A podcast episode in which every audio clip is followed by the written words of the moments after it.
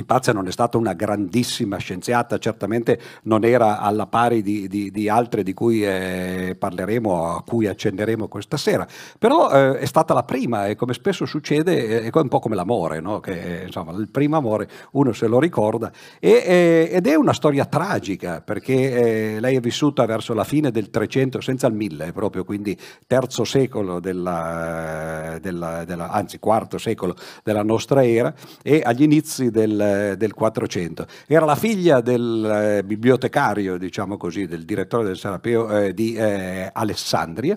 Eh, la biblioteca di Alessandria naturalmente è stato uno dei grandi centri di cultura dell'antichità e, e naturalmente ha fatto una brutta fine, come spesso fanno i libri eh, in periodi oscuri. Qualcuno se lo ricorderà anche soltanto nello scorso secolo, che ci sono stati roghi di libri, ma i roghi di libri ci sono sempre stati purtroppo come le guerre, perché eh, fanno parte un po' della natura dell'uomo dell'uomo o per, perlomeno di un tipo di uomo no, che, eh, che, non ama eh, certe cose, in un caso la cultura, no, in un altro caso la pace, che però spesso vanno eh, d'accordo. E, eh, che cosa è successo da, a, ai Pazia di Alessandria? Anzitutto era un po' una specie di, di monaca, una, una, donna che aveva dedicato la sua vita alla scienza, al sapere. Eh, scienza eh, non era esattamente la scienza come la intendiamo oggi, naturalmente, però in parte lo era perché eh, eh, c'era per esempio l'astronomia, che era una delle, delle, delle, delle quattro discipline antiche, no? Eh, eh, che, che, all'epoca non erano ancora state codificate, perché la codifica, la codifica del quadrante quadrivio, del trivio e poi eh, in realtà scolastica, no? eh, risale poi a mille, a mille, anni dopo di lei. No? Però eh, sicuramente non era quello che il film che è qui rappresentato in una delle, delle sue immagini, il film Agorà, eh, presenta, perché poi c'è il rischio quando si parla di, eh, di grandi personaggi di mitizzarli, di idealizzarli, di fare, fare cose che in realtà non hanno fatto. Per esempio Ipazia non ha inventato le sezioni con iconiche, benché il film eh, faccia, ce la faccia vedere, mentre vi ricordate forse chi l'ha visto, che pianta eh, in realtà due bastoni per terra che indicano i fuochi di un'ellisse e poi tende una corda e fa semplicemente girare la corda in questo modo no? e si accorge che viene fuori una figura che è appunto un'ellisse. In realtà eh, questo era stato fatto secoli prima di lei, probabilmente 6-7 secoli prima di lei, da un signore che si chiamava eh, Apollonio, che scrisse un famoso trattato che si chiama appunto il Trattato delle Coniche. Quindi eh, non è Ipazia che ha inventato le sezioni coniche, meno che mai è lei che... Eh, ha scoperto che i pianeti, guardandoli tra l'altro soltanto così nel cielo, dice ma guarda qua che questa figura che sono riuscito a disegnare sulla Terra con questo trucchetto è quella che seguono i pianeti mentre girano attorno al Sole. Quella, la legge che, che dice che i pianeti girano attorno al Sole secondo un'orbita ellittica è addirittura di Keplero che, che è del, del 1600, no? quindi eh, agli inizi proprio del 1600, 1604, quando Keplero guardando eh, non soltanto in aria ma eh, guardando le osservazioni che aveva fatto un grande astronomo che si chiamava Tycho Brahe, si accorse che se, uno le metteva sulla carta veniva fuori non un cerchio come finora si era pens- fino ad allora si era pensato e come ancora in seguito si penserà, perché Galileo per esempio morì nel 1642 pensando che i pianeti giravano secondo orbite ellittiche, benché Keplero 40 anni prima avesse stabilito eh, questa legge, ma meno che mai comunque appunto lo fece eh, Ipazia. Quindi non bisogna esagerare esagerare, appunto non bisogna eh, mitizzare, però il film naturalmente è bello così quando, quando eh, un, po', un, po', si raccontano no, delle, delle, storie esagerate. Quello che eh, forse non è esagerato nel film eh, che, che ci viene tramandato è la storia e soprattutto la fine tragica di Ipazia. Il motivo per cui oggi la ricordiamo è perché è diventata un personaggio simbolico nel senso che è stata forse eh, l'ultima delle, delle, scienziate, dei pensatori, diciamo così, che non erano eh, cristiani, no? eh, perché erano ancora pagani come li, li, si chiamava all'epoca, e fu però la prima martire perché eh, morì eh, agli inizi del 400, quando ormai eh, il cristianesimo era diventato agli inizi del 300 con l'editto di Costantino nel 313, era diventato in, in realtà un, eh, una, religione non più proibita, fino a quel momento non la si poteva praticare, i cristiani venivano perseguitati e così via. E questo era agli inizi del, del 300, ma alla fine del 300, nel 391, l'imperatore Teodosio fece il contrario, cioè la religione cristiana divenne la religione di Stato e le altre religioni o gli altri culti divennero invece proibiti, cioè si sono invertiti i ruoli, ciò che prima era proibito è diventato obbligatorio, ciò che prima era obbligatorio o permesso perlomeno è diventato proibito e Ipazia fu un po' la, la prima vittima sacrificale eh, di, eh, di, di, questo nuovo corso, il corso che dura tuttora, perché poi in realtà qui eh, in Europa perlomeno no, noi ci consideriamo parte di eh, una, una, scienza e più in generale, diciamo così, di una cultura che ha radici cristiane. Vi ricordate che qualche anno fa, quando si fece la, la Costituzione europea, nel preambolo si voleva scrivere, qualcuno voleva scrivere, in particolare il Papa regnante all'epoca, Giovanni Paolo II, che c'erano radici cristiane nella eh, nostra epoca. Purtroppo sono le radici cristiane che in parte ci portano a queste cose e, se posso fare solo una, un'osservazione parentetica, portano anche a guerre come quella che stiamo vedendo, quella eh, in televisione di questi giorni, cioè la guerra tra la Russia e eh, l'Ucraina. Molti pensano che, che, che, sia una guerra scatenata da un pazzo che, che, non sa cosa si fa e invece purtroppo le guerre spesso dietro hanno delle ragioni molto concrete, molto reali, tra l'altro. Una delle ragioni della guerra tra eh, Ucraina e Russia è che L'Ucraina e la Russia hanno due eh, forme diverse di cristianesimo. La, il cristianesimo eh, russo è, eh, in realtà è quello che si chiama il cristianesimo slavo, pravoslavo, e il cristianesimo invece eh, ucraino, eh, benché ortodosso in tutti e due i casi, è eh, l'ortodossia greca, quella che è insomma, quindi più vicina effettivamente all'Europa, mentre invece la Russia sta più vicina all'Asia. No?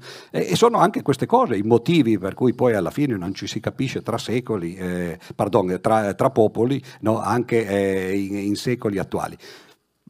Più che mai non ci si capiva all'epoca tra, pensate, tra religioni così diverse come la religione nel, negli dei dell'antichità, che, che erano una, una, religione molto diversa da quella che il cristianesimo stava diventando, anche perché non dimenticate, vi ho detto, il 300, eh, nel 325, fra quei due editti di Costantino e di Teodosio, ci fu il primo concilio ecumenico, eh, a concilio di Nicea, in cui il cristianesimo cambiò completamente faccia e quello che era prima era una religione medio orientale, era nata ovviamente in Palestina, era destinata agli inizi agli ebrei, così come, eh, come diceva San Pietro, che veniva considerato l'apostolo degli ebrei, una religione che Gesù Cristo predicava eh, per coloro che erano ebrei, era un, un ebraismo riformato. San Paolo eh, invece che veniva considerato l'apostolo dei gentili la pensava diversamente, diceva non è soltanto per gli ebrei, è una religione eh, per tutti. No? E però eh, nel 325 al concilio di Nicea questa religione cambiò faccia perché da, da, da, quello che era, eh, che potete ancora leggere oggi nei Vangeli, negli Atti degli Apostoli e così via, divenne una mistura con la filosofia greca antica, e si cominciò a parlare in una maniera che nemmeno Gesù Cristo avrebbe più capito, sulle nature di Gesù Cristo, sulle persone di Cristo e così via. E naturalmente eh, il, eh, questo è legato anche con eh, la storia di Pazia, perché eh, ci sono rimaste molte storie di lei, molte biografie che sono state raccontate ma eh, il, il, vescovo che la, la, fece uccidere, questo signore Cirillo, eh, che poi è diventato addirittura un dottore della Chiesa, notate che dottore della Chiesa è, è, è, un, titolo che viene assegnato a pochissime persone, ci sono molti meno dottori della Chiesa di quanti non ci siano premi Nobel, per esempio, no? anche in una sola eh, disciplina, sono eh, credo in tutta una trentina semplicemente, no? e eh, uno di questi dottori della Chiesa, uno dei grandi insegnanti, insegnanti, diciamo così, del cristianesimo, e questo vescovo Cirillo che fu il mandante dell'assassinio di eh, Ipazia. E questo vescovo Cirillo aveva delle, delle, idee su, su Gesù Cristo, come ce l'avevano eh, tanti, e le idee che aveva lui sono poi quelle che eh, furono ereditate dalla Chiesa copta. Vedete come agli inizi la, la scienza, la, la, religione, la politica no? erano tutte eh, messe insieme, come d'altra parte poi continuano a rimanere spesso eh, anche oggi. Pensate per esempio ai dibattiti che si fanno, si sono fatti per esempio in Italia nel 2005 sulla procreazione assistita, quando si fece un referendum eh, sulla procreazione assistita in cui c'erano due schieramenti e eh, in uno schieramento eh, c'erano i nostri due testimonial, diciamo così, i nostri due premi Nobel della medicina, Dulbecco e, e la Montalcini, e nell'altro schieramento invece c'era il Papa neoeletto Benedetto XVI e l'allora eh, presidente della CEI, eh, segretario della CEI, il cardinale Ruini. E, e cosa c'entravano? Da una parte gli scienziati e dall'altra parte le, i, i, i, il Papa e i cardinali. E, di nuovo, il fatto che eh, la scienza spesso va a eh, offrire una visione del mondo che non è quella che, che piace magari alla religione o che, non, che, piace alla politica e alla fine si può finire male. Si può finire male sul rogo, per esempio, come è finito eh, Giordano Bruno il 17 febbraio del 1600, o come è finita eh, Ipazia. La vedete lì a sinistra eh, in un famoso dipinto dell'Ottocento, naturalmente mitologico pur esso, perché se uno dipinge una scena nel 1800 che è avvenuta però nel, nel 400 senza il 1000, cioè è passato un millennio e mezzo no? e, e, e c'è dietro tutta appunto una mitologia che è stata creata su di lei. Perché su questa immagine, su questa idea di Ipazia, poi alla fine si sono divise le opinioni. Ci sono coloro appunto che l'hanno considerata come una martire e altri invece che l'hanno considerata come l'ultimo esponente dei barbari e del pensiero eh, pagano.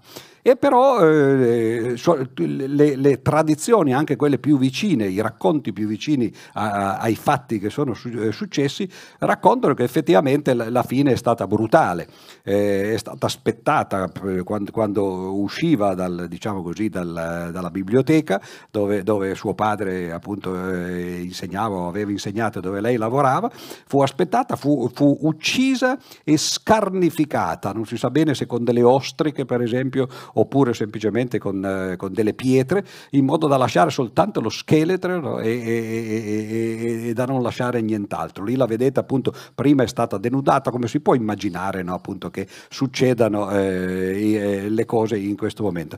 Però eh, come vedete mi, mi, sto perdendo a raccontare di una persona, altro che raccontarvene 12, è meglio che passi a un'altra, che facciamo un salto di, eh, di qualche secolo, anzi di, eh, di più di un millennio, e andiamo a finire invece in castello dove c'è questa signora perfettamente vestita, eh, che è morta pure lei giovane, ma per altri motivi.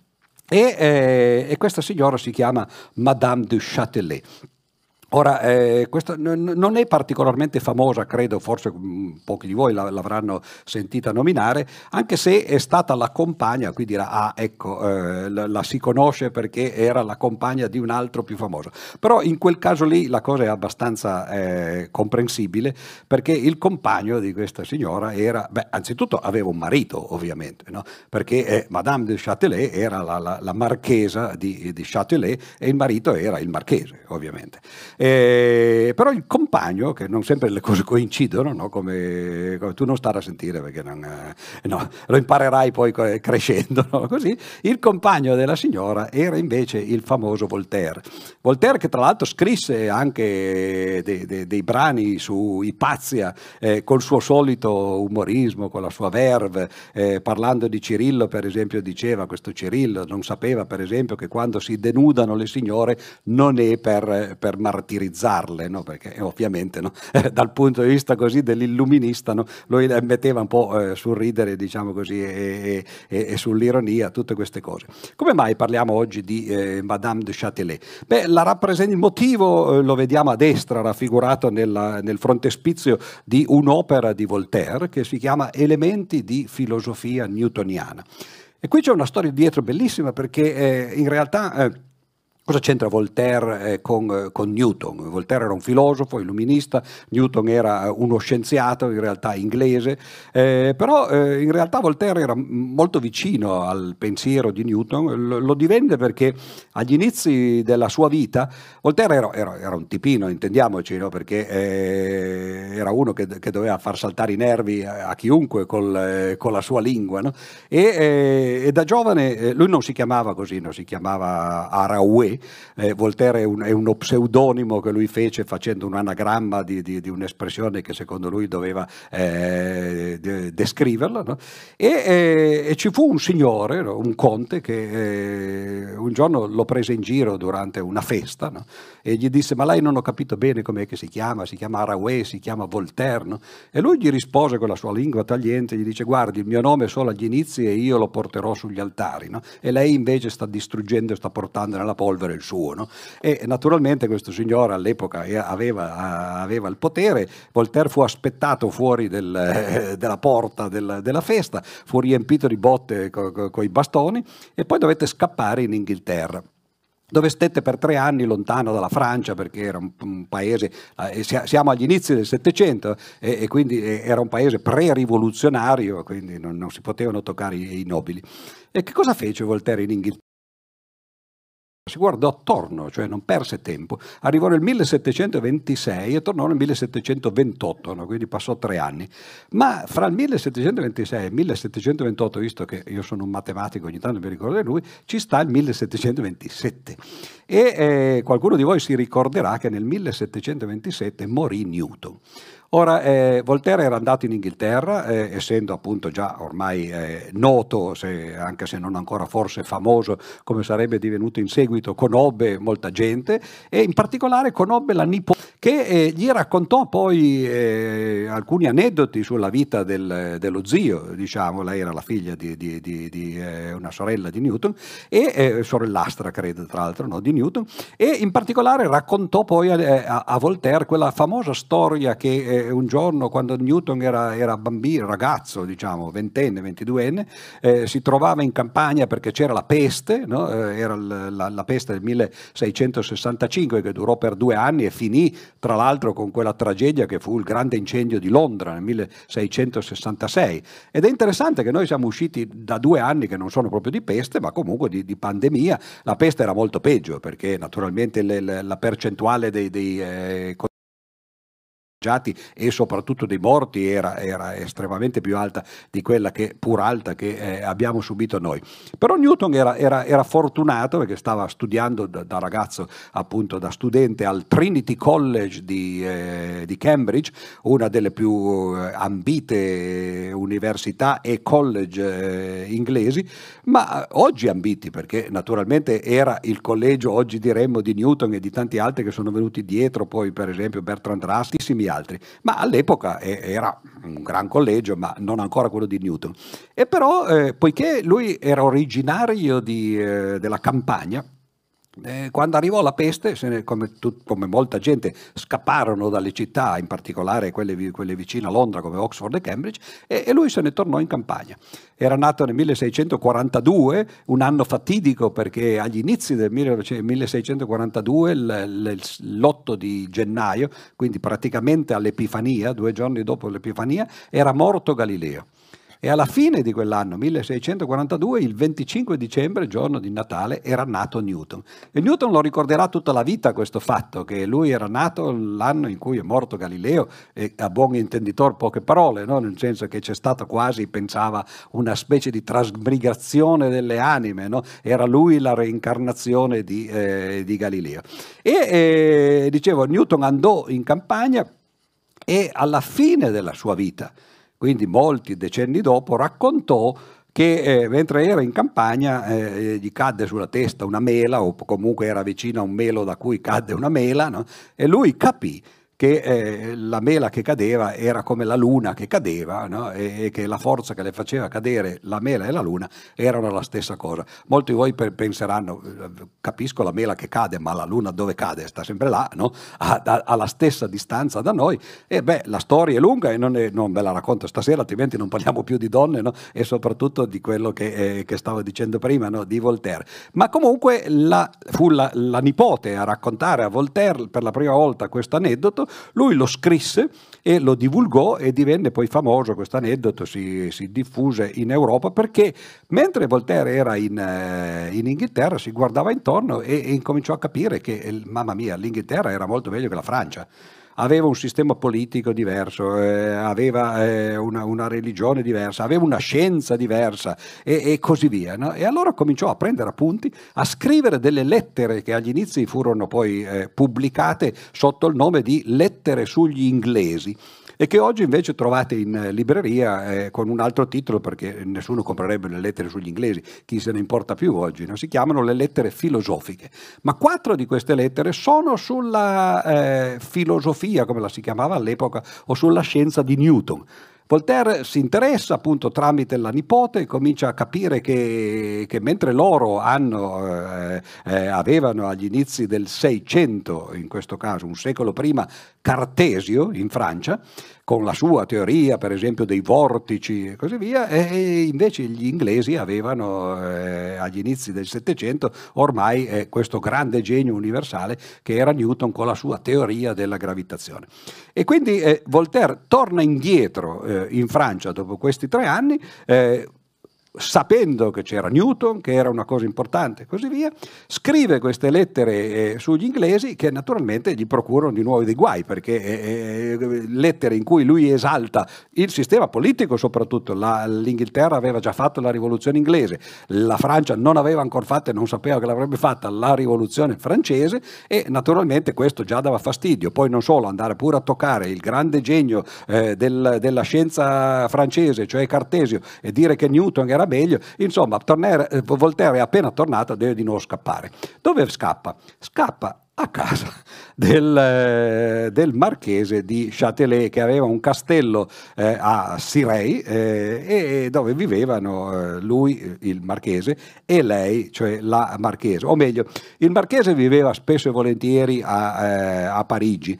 Eh, il castello non gli piaceva perché stava crollando, era, era diroccato, non so chi di voi ha un castello, ma sa che lici sui castelli, lici sui castelli è alta no? e i comuni se ne approfittano no? e poi le, le pulizie, no? i servi no? e così via. E, e, Voltaire aveva conosciuto la marchesa di Châtelet quando era bambina ed era rimasto colpito da lei perché questa bambina era stata educata in una maniera molto eh, non convenzionale, e, in due sensi. Prima l'avevano fatto studiare. E questa era una cosa che all'epoca non si faceva con le ragazze, no? le ragazze dovevano fare altro, no? non studiare, no? perdere tempo con gli studi. E secondo, gli avevano fatto studiare la scienza, meno che mai, cioè, appunto noi siamo eh, agli inizi del Settecento, no? queste due cose, gli studi di una donna e soprattutto gli studi della scienza erano eh, completamente fuori, eh, fuori, moda, diciamo così, o, o, fuori uso. E Voltaire si ricordava di questa ragazza, però la trova dopo, qualche, dopo 10-15 anni da quando l'aveva vista bambina, la trova ormai matura, lei è ancora giovane, ha meno di 30 anni e eh, ha già avuto tre figli, quindi si è tolta il debito, diciamo così, col marchese che doveva pagare quando, eh, per, per, diventare marchesa di Châtelet. Non era assolutamente interessata ai bambini che affidò appunto ad altri, no? uno morì presto, credo, no? e così via. E invece era una che a Parigi eh, riceveva, faceva i salotti no? e così via.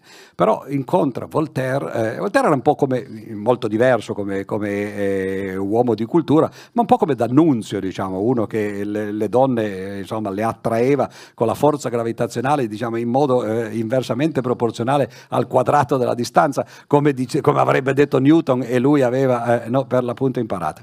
Insomma, per farla breve, no, questi due signori si, si innamorano no, e si mettono a vivere insieme. Il marchese è felice perché Voltaire è ricchissimo, benché eh, appunto eh, abbia dovuto scappare eh, per, per, andare in Inghilterra, eccetera. Era diventato ricco non, non per, per, le sue opere letterarie, per le sue opere filosofiche, ma perché eh, eh, era quello che era, era molto bravo a fare quello che oggi si chiamerebbe speculazione in borsa.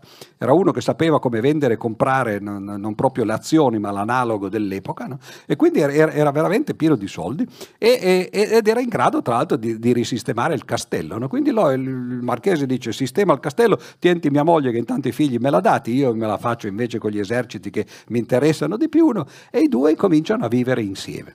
E incomincia così eh, un sodalizio, tra l'altro lui appunto per dieci anni rimane, non dico chiuso nel castello, poi tra l'altro i castelli chiuso nel castello quando uno poi ha i, parchi intorno eccetera, non è proprio chiuso, no? diciamo così. Però eh, eh, lei lascia la, la, vita, diciamo così, di, eh, di co- no, non di corte ma di ricevimenti che aveva, che aveva, a Parigi e i due incominciano quello che è forse il, il, più interessante sodalizio intellettuale fra un uomo e una donna, perlomeno di, di quell'epoca forse de, della modernità, cioè due, due cervelli che, che, che, sono confrontabili, no? che quindi si possono in certo modo no? eh, combattere o, o confrontare alla, alla pari e lei eh, la vedete a sinistra eh, col, col, compasso in mano perché appunto aveva studiato scienze da bambino, anche lei è interessata ovviamente a Newton e diventerà poi nota per, eh, prima di tutto perché è stata eh, la, la, prima traduttrice di Newton in francese.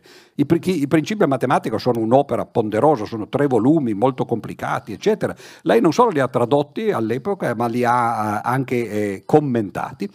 E naturalmente Voltaire eh, eh, era un filosofo, un letterato, non è che di scienza ne capisse molto, però lei glielo spiega e alla fine, dopo, dopo anni no, che, eh, che, i due f- fanno praticamente un, uno scambio intellettuale, lui, lui, spiega a lei quello che sapeva lui, per esempio la storia, e fu per scrivere eh, e, fu, e fu per spiegare a lei la storia eh, di, a, a, cui lei non si interessava perché diceva ma sono cose non interessanti, no? E lui disse perché non te la sei mai fatta raccontare da qualcuno che la sa raccontare, cara, perché eh, se io ti raccontassi per esempio la storia di Luigi XIV, no? eh, anzi se vuoi te la racconto, anzi se vuoi te la scrivo, no? e scrisse il libro, eh, che, è uno dei più bei libri di storia, persino più bello di, di quelli di, di Alessandro Barbero, che si chiama Il secolo di Luigi XIV. E poi scrisse invece una specie di storia universale, eh, mo, molto ponderosa, di, di, più di mille pagine, tutto questo per amore del, della, della, contessa. E lei invece gli raccontava Newton, facevano esperimenti, misero su una specie di laboratorio in questo castello eh, a, a Sirei e alla fine lui produsse poi un'opera che è un'opera meravigliosa, mai tradotta in italiano, purtroppo io ho cercato tante volte di convincere gli editori che però eh, eh guardano anche ad altre cose, no? prima, no, non soltanto alla bellezza dell'opera prima di tradurla o di pubblicarla, no? e che si chiama Elementi di filosofia newtoniana è una delle opere più belle di, di, Voltaire perché c'è il suo stile, c'è la sua verve, ci sono le, le, le, le sue battute, no? il, il, modo eh, sensazionale che lui ha di dire le cose con, con, frasi taglienti, eccetera, però il contenuto non è un contenuto filosofico e nemmeno letterario, cioè un contenuto scientifico. E questo che vedete a destra è il frontespizio di quest'opera, degli elementi di filosofia newtoniana. E qui li vediamo tutti e tre, sono tutti e tre presenti, Voltaire è seduto al tavolino Naturalmente c'è una corona di, di, di, di alloro, perché cioè, insomma, i poeti no, fanno, fanno, così, no? è seduto, è vestito un po' da, da, da antico poeta romano, no? così. e sta scrivendo che cosa? Sta scrivendo le opere di Newton, ma vuole fare capire che Newton, eh, sì, lui lo conosce per luce riflessa. Newton lo vediamo lassù perché è l'analogo di Dio, cioè Dio ormai è, è stato soppiantato da quest'uomo che in Inghilterra viene considerato per l'appunto una, una specie di divinità. Ah, tra l'altro ho dimenticato di dire che, quando, eh, che una delle cose che Voltaire scrisse in quelle lettere eh, sugli inglesi era che, eh, questo per far capire ai francesi come erano loro, eh, a differenza degli inglesi, disse ho visto seppellire uno scienziato con gli onori che da noi sono dati ai re. E questo era vero, cioè Newton fu seppellito perché alla fine della sua vita era considerato appunto no, il, eh, il, massimo genio del, eh, di, di, di, quel periodo e forse della storia del, eh, era, era, diventato, anzitutto era, era, stato eletto al Parlamento ovviamente, dove naturalmente essendo il genio che era parlò un'unica volta e eh, è registrato quello che disse, no? perché parlò all'usciere e dice scusi può chiudere la finestra che, che fa freddo, no? Così, non, non, disse nient'altro mai in Parlamento, ma divenne governatore della Banca d'Inghilterra, quello che oggi si chiamava all'epoca la zecca di, di Inghilterra e, e, capite che essere governatore è come Draghi, insomma, tanto per capirci, no? solo che Draghi faceva quello di lavoro, Newton è diventato governatore della zecca perché eh, era stato il, il, grande scienziato che, eh, che, era stato.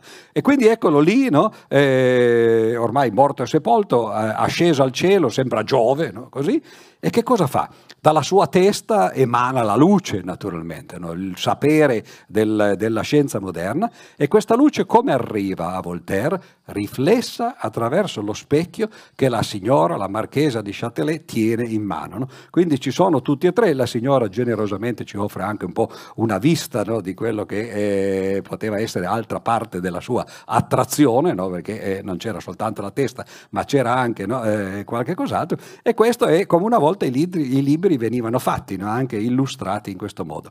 E, e lei è rimasta per l'appunto al, nella storia della scienza come la prima eh, vera scienziata praticamente, perché i pazzi, come ho detto, eh, poi ce ne sono anche altre, per esempio in mezzo avevo messo Hildegarda, eh, di, di, eh, la, la, la, la, tedesca, che poi è diventata anche lei dottore della Chiesa, l'ha fatta Benedetto XVI pochi anni fa, eh, dottore della Chiesa. Però quelle n- non si possono considerare scienziate nel senso moderno. Mentre invece la, la, la marchesa marchesa di, di, di, Châtelet sicuramente sì, e addirittura ci sono delle, dei, dei, risultati di fisica, che non è il caso di, di, fare adesso, però per esempio la definizione di, quello che si chiama il principio di azione è dovuto per l'appunto eh, alla marchesa.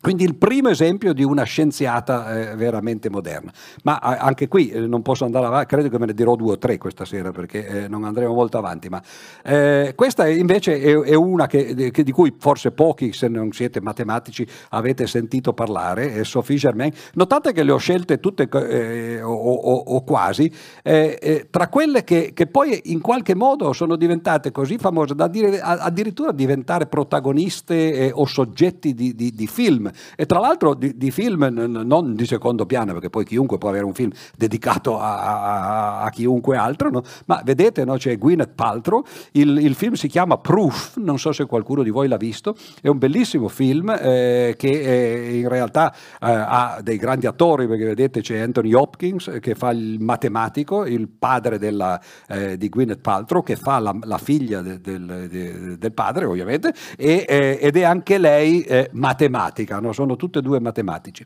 Ed è interessante che poi loro hanno, hanno, eh, hanno fatto delle interviste per, per questo film. Eh, una volta quando c'erano i DVD si potevano vedere le interviste che si facevano agli attori e ai registi. Oggi purtroppo con, eh, con cose tipo Netflix o, o, Amazon Prime io perlomeno non riesco più a vederle. E lui aveva detto sì ho recitato questo qui ma no, per me era, avrei potuto recitare che, che, ne so, il contadino no? che, che, che, coltiva le rape ne avrei capito uguale. No? Non, benché Anthony Hopkins sia un uomo di cultura, non so se l'avete mai sentito suonare il pianoforte. Durante il lockdown a un certo punto ha messo in rete una, una, una sua composizione musicale, suona il pianoforte benissimo, eccetera, ma comunque no.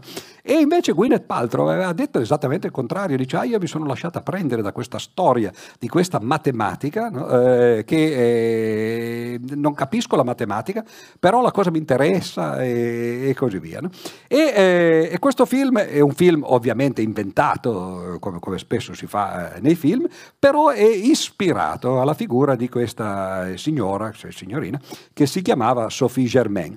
Siamo eh, in, eh, in un periodo un po', un po successivo a quello, a quello, di Voltaire. Sophie Germain è la prima vera matematica invece, mentre Madame de Châtelet è la prima scienziata, la prima fisica, diciamo così, la prima vera matematica e ha una storia straordinaria perché eh, in realtà eh, era una donna no? e e, e come non, forse non riusciremo a dire perché non so appunto fino a che punto arriveremo, però le donne hanno sempre avuto difficoltà a iscriversi, difficoltà nel senso di, di, di, di era loro impedito, no? eh, prima a studiare ma anche a iscriversi a, alle facoltà scientifiche, a, a, a poter fare una carriera scientifica e così via. E Sophie Germain eh, divenne famosa perché eh, da giovane si mise a studiare dei libri di matematica, in particolare di, eh, di, di, un, eh, di un, signore che si chiamava, che si chiamava Lagrange, no? e, eh, eh, pardon, Le, Legendre, no? e, e eh, leggendo questi, questi libri, eh, era, era, poco dopo la, la rivoluzione francese, quindi eh, c'era stata una specie di eh, democratizzazione della, dello studio superiore, dell'università, gli studenti avevano il diritto di fare domande scritte ai professori, pensate che tempi, no? per scritto, no? e lei fece delle domande a questo professore, senza andare a lezione, e si fermò chiamò col nome di eh, un uomo no? che si chiamava Leblanc. E, e, e il matematico eh, fu, fu, intrigato dalle domande che questo giovane gli faceva, finché a un certo punto gli disse: Ma venga a parlarmi, che effettivamente eh, insomma, sembra che lei, lei eh, nel senso di eh, ella, no? eh, eh che è pur sempre femminile, vedete no? quello che si diceva prima, no? volevo dire, eh, ha, ha, del talento matematico e, e lei si presentò e, e, quando questo la vide scoprì che il, il, lo, lo studente era una studentessa. E, e, lei divenne famosa naturalmente a Parigi perché eh, si, si, sparse la voce che c'era una studentessa, tanto per cominciare, e questo già era una notizia straordinaria. Non solo, come se non bastasse, era una studentessa di matematica, no? cioè, quindi esattamente no? come eh, avevamo detto prima per la, per la marchesa di, eh, di, di, Châtelet, ma in questo caso ufficialmente. E la sua storia è un po' una storia di, di questo genere. Lei poi divenne una, una matematica famosa, vinse dei, dei, dei premi. Eh, in particolare uno che all'epoca era un po' considerato per la matematica l'analogo di quello che poi sarebbe diventato il premio Nobel, ma il, il secolo dopo, non, eh, nel Novecento, e, e, quindi raggiunse dei, eh, dei, grossi risultati. Ma ad un certo punto addirittura incominciò a corrispondere con un altro signore che si chiamava Carl Gauss. Ora i matematici sanno che Carl Gauss è, è, è considerato, è, chiamato ancora oggi il principe dei matematici. Noi non abbiamo re, no? Però eh, siamo democratici, no? ma, il principe comunque, no? e, anch'esso non è molto democratico, ma insomma uno dei più grandi matematici mai, mai esistiti. E la, la storia fu, fu, esattamente uguale, lei pensava che eh, se, se, uno non la, non la, conosceva, il fatto di sapere che era una donna avrebbe, avrebbe causato probabilmente un atteggiamento di dismissione, di poco interesse, no? e quindi era meglio firmarsi sempre con questo nome che aveva preso ormai eh, come pseudonimo, come eh, signor Leblanc. Questa volta fu scoperta in una maniera interessante perché lei da giovane aveva letto le, le, le, la storia di Archimede e voi sapete che Archimede fu ucciso quando, quando, ci fu l'assedio di Siracusa, c'è quella famosa leggenda che dice che quando arrivarono i romani eh, Archimede stava facendo i suoi calcoli sulla sabbia, no? Faceva, disegnava i suoi cerchi, no? le, le, le, sue cose geometriche e arrivò un, un, soldato che gli disse andiamo via, no? eccetera, lui gli disse lascia che finisca i miei calcoli e quello gli tagliò la testa perché insomma ai soldati naturalmente è, è difficile fare quel tipo di ragionamenti e lei era rimasta impressionata da questo episodio. Ad un certo punto punto scoppia la guerra, perché poi come vedete il mondo, eh, tutto il mondo è paese no? e tutti i tempi sono uguali, no? scoppia la guerra in Germania e lei teme che Gauss possa essere in realtà eh, eh, ferito o possa fare la fine di, eh, di, Archimede. Conosce tramite la famiglia, che era no, di, di, di, ottima famiglia lei, no? Eh, nonostante poi eh, volesse studiare matematica, conosce un generale che deve andare appunto in Prussia dove c'era la guerra e allora gli affida la, la, diciamo così, le, le sorti del, de, del maestro no, di Gauss. Gli dice per favore vada a vedere no, che questo stia bene, che, che, non abbia dei guai. E questo generale arriva ad un certo punto eh, a trovare Gauss, eh, si presenta e, e, e, la governante gli dice professore, dice, c'è il generale tale che viene da parte della signorina eh, Germain. E Gauss casca dalle nuvole, dice non conosco il generale, non conosco la signorina, qua siamo matti, eccetera. E, eh, e poi eh, alla fine gli spiegano la questione e eh, il generale ritorna, assicura a, Sophie Germain che dice il, il, il, matematico è stato trattato meglio del suo predecessore, cioè non gli hanno tagliato la testa come con Archimede, no? e, e, loro incominciano una, una corrispondenza, no? Gauss e Sophie Germain, che non credo si, poi si, eh, si conobbero mai personalmente, no? in cui lui dice, beh certo deve essere una cosa eh, interessante leggere queste lettere, io le ho riportate nel, nel libro, no? dice deve essere una cosa anche difficile, per, è già difficile in generale riuscire a capire no? le, le, le, cose di cui, di cui, parliamo noi, ma per una donna, cioè superare i pregiudizi dei suoi tempi, dice, addirittura in una materia come la matematica, vuol dire che lei è una persona eh, sicuramente fuori del comune. Talmente fuori del comune che a un certo punto Sophie Germain, non dico che si monta la testa, ma eh, mira molto in alto. C'era un problema aperto, che poi è rimasto aperto per altri due secoli, che si chiamava il, il, il teorema di Fermat, eh, l'ultimo teorema di Fermat, che eh, eh, molti di voi conosceranno, no? cioè, voi sapete che eh, ci sono due interi che elevati al quadrato e sommati fra loro danno eh, il quadrato di un terzo intero, cioè per esempio se voi fate, vediamo con te, 3 al quadrato, l'avete fatto? 3 per 3. Beh, guarda, cioè, quello è il quadrato, no? 9. Eh, 4 per 4? 16 più 9? 25. E 25 che cos'è? 5 per 5. Ah, vedete, no? Questo è un problema che uno può dire, no? È una cosa molto semplice, no? Cioè ci sono, bravo, anzitutto, no? Piccolo Gauss, no? Che Tra l'altro Gauss cominciava anche lui a quell'età lì, no? Eh, adesso non ti faccio l'esempio no, di quello che magari te lo, può, te lo, dice poi il papà, no? fare la somma da 1 a 100 senza fare tutti i conti, eccetera. E eh, che cosa succede? Ci sono due numeri, 3 e 4, che elevati al quadrato, sommati fra loro, danno come risultato un terzo numero, 5, elevato al quadrato. L'idea di Fermat era, eh, se per esempio ci sono due numeri che elevati al cubo, danno come risultato un numero elevato al cubo, oppure due numeri che elevati alla quarta potenza, no? e così via. E lui disse, e scrisse tra l'altro sul famoso margine di un libro di, di Diofanto, disse ho trovato una dimostrazione che l'unico caso in cui questo è possibile sono i quadrati, non, non, ci sono esempi per i cubi, per le quarte potenze, per le quinte, eccetera. Solo che la dimostrazione è un po' lunga, non sta nel margine del libro, no? e buonanotte. E da quel momento, era il 1637, lo stesso anno in cui Cartesio scrisse poi il discorso sul metodo, da quell'anno lì eh, i matematici si sono scervellati no? per cercare di trovare questa dimostrazione che che non stava nel margine e l'hanno poi trovata nel, alla fine del 1900, no? quindi 350 anni dopo lo, la trovò eh, quel matematico che si chiama Andrew Wiles, che forse qualcuno di voi ha sentito nominare, che oggi è il più famoso matematico vivente, eh, ha preso la, la, medaglia, no, non la medaglia Fields perché la medaglia Fields la danno soltanto fino a 40 anni no? e quindi lui la, aveva fatto un errore, quindi perse un anno e insomma arrivò a 41 anni. Però prese il premio Abel che è considerato appunto l'Oscar alla carriera e addirittura, questo magari gli porta male, ma eh, gli hanno intitolato in vita il Dipartimento di Matematica, che fa anche un po' un'impressione, no? cioè uno entra al Dipartimento di Matematica nominato eh, no, eh, a lui. E lei, eh, eh, la Sophie Germain, cercò, fu una delle tante, che eh, alla fine cercarono di dimostrare questo teorema di Fermat non ci riuscì appunto perché non ci riuscì nessun altro per 350 anni, ma eh, così facendo scoprì quelli che si chiamano i primi di Germain, i primi di eh, Sophie Germain. Per esempio, eh, il numero 3 è un numero primo, no? Se voi lo moltiplicate per 2, 6, e aggiungete 1, 7, anche 7 è un numero primo. Allora, i primi che moltiplicati per 2 e sommati di 1 eh, danno ancora un numero primo, no? eh, quelli si chiamano primi di Germain.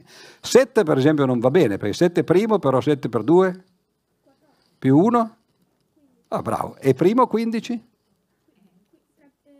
Non è primo, vedete? No? Quindi quello non è un primo di... Eh, cioè poi ti, dopo ti offro un, un, lavoro se non ti dispiace, no? ma facciamo il contratto poi con papà e mamma no?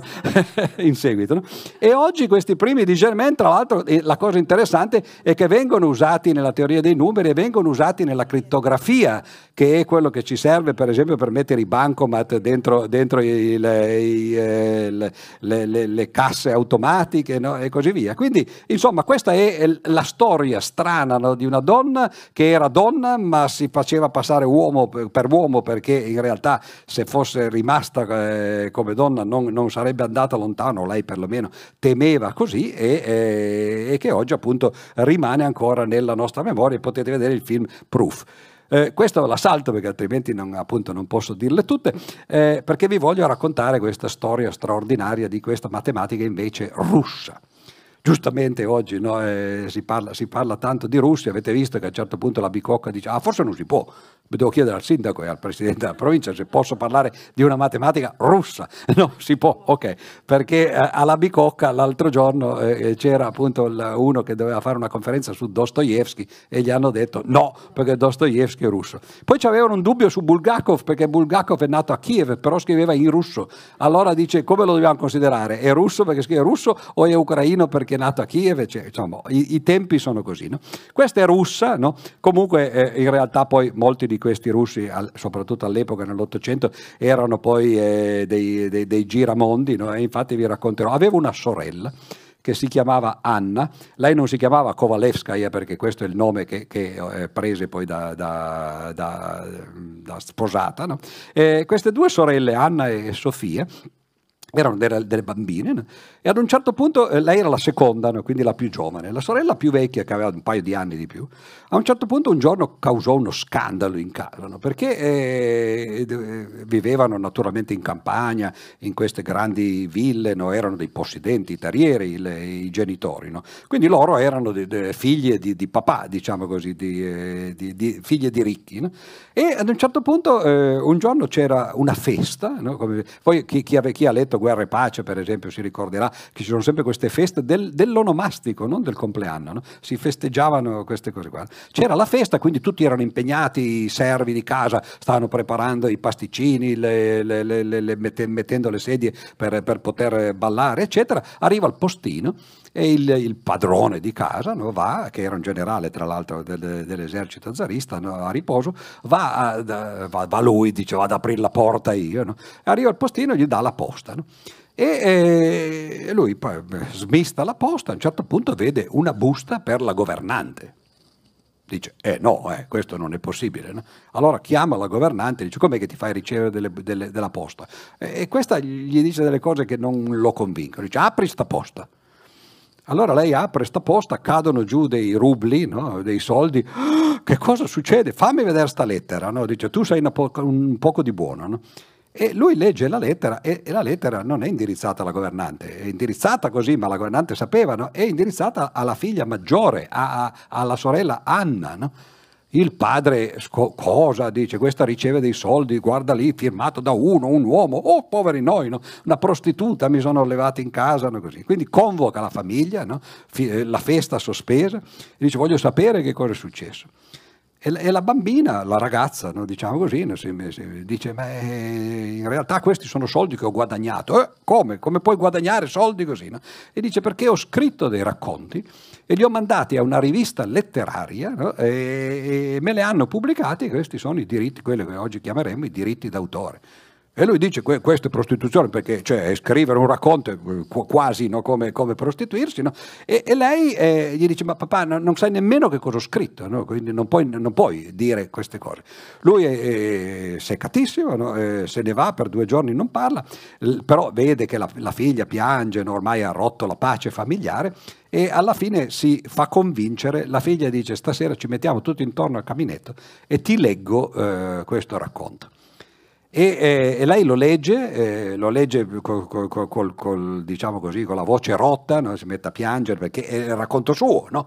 E racconta di questa famiglia con questo padre padrone, no? eccetera. Il padre capisce no? che forse ci sono cose che non, che non sa della sua, della sua, famiglia e delle sue figlie, se ne va senza dire niente e dopo un giorno o due dice va bene, ok, ho capito, forse sono stato esagerato. Quando andiamo a Mosca però mi fai vedere questo poco di buono no? che ti manda i soldi, eccetera.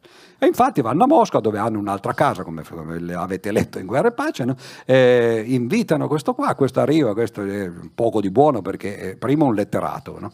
Tra l'altro che era stato pure in galera, quindi insomma non, tanto un poco di buono non poteva essere. No?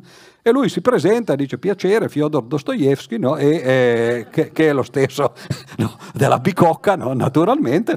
E da quel momento eh, cioè, il padre si fa raccontare, che, dice guardi che sua figlia ha del talento letterario, insomma si fa convincere e diventano amici di famiglia. Eh, a un certo punto Dostoevsky si, eh, si innamora della, della, sorella di questa Anna e però Sofia si innamora di lui, la cosa è complicata. No? E una sera, naturalmente sono, di, sono, ragazze di buona famiglia, quindi lei sa suonare il pianoforte, no? si prepara una sonata apposta perché eh, sa che Dostoevsky deve arrivare in casa e eh, quella sera appunto lui, lui, arriva, lei gli dice che eh, stasera ti suono una sonata no? e loro due, cioè Dostoevsky e la sorella Anna, si siedono sul, eh, sul sofà, lei ci mette tutto l'impegno, suona questa sonata e quando alla fine, bam, no, l'accordo finale finale si gira e loro due non ci sono più perché sono andati no, in un'altra stanza. Lei li cerca, vede che lui è inginocchiato di fronte alla sorella che le chiede di, eh, di sposarla no? E, e, allora cuore rotto no, così e, e, se ne scappa via.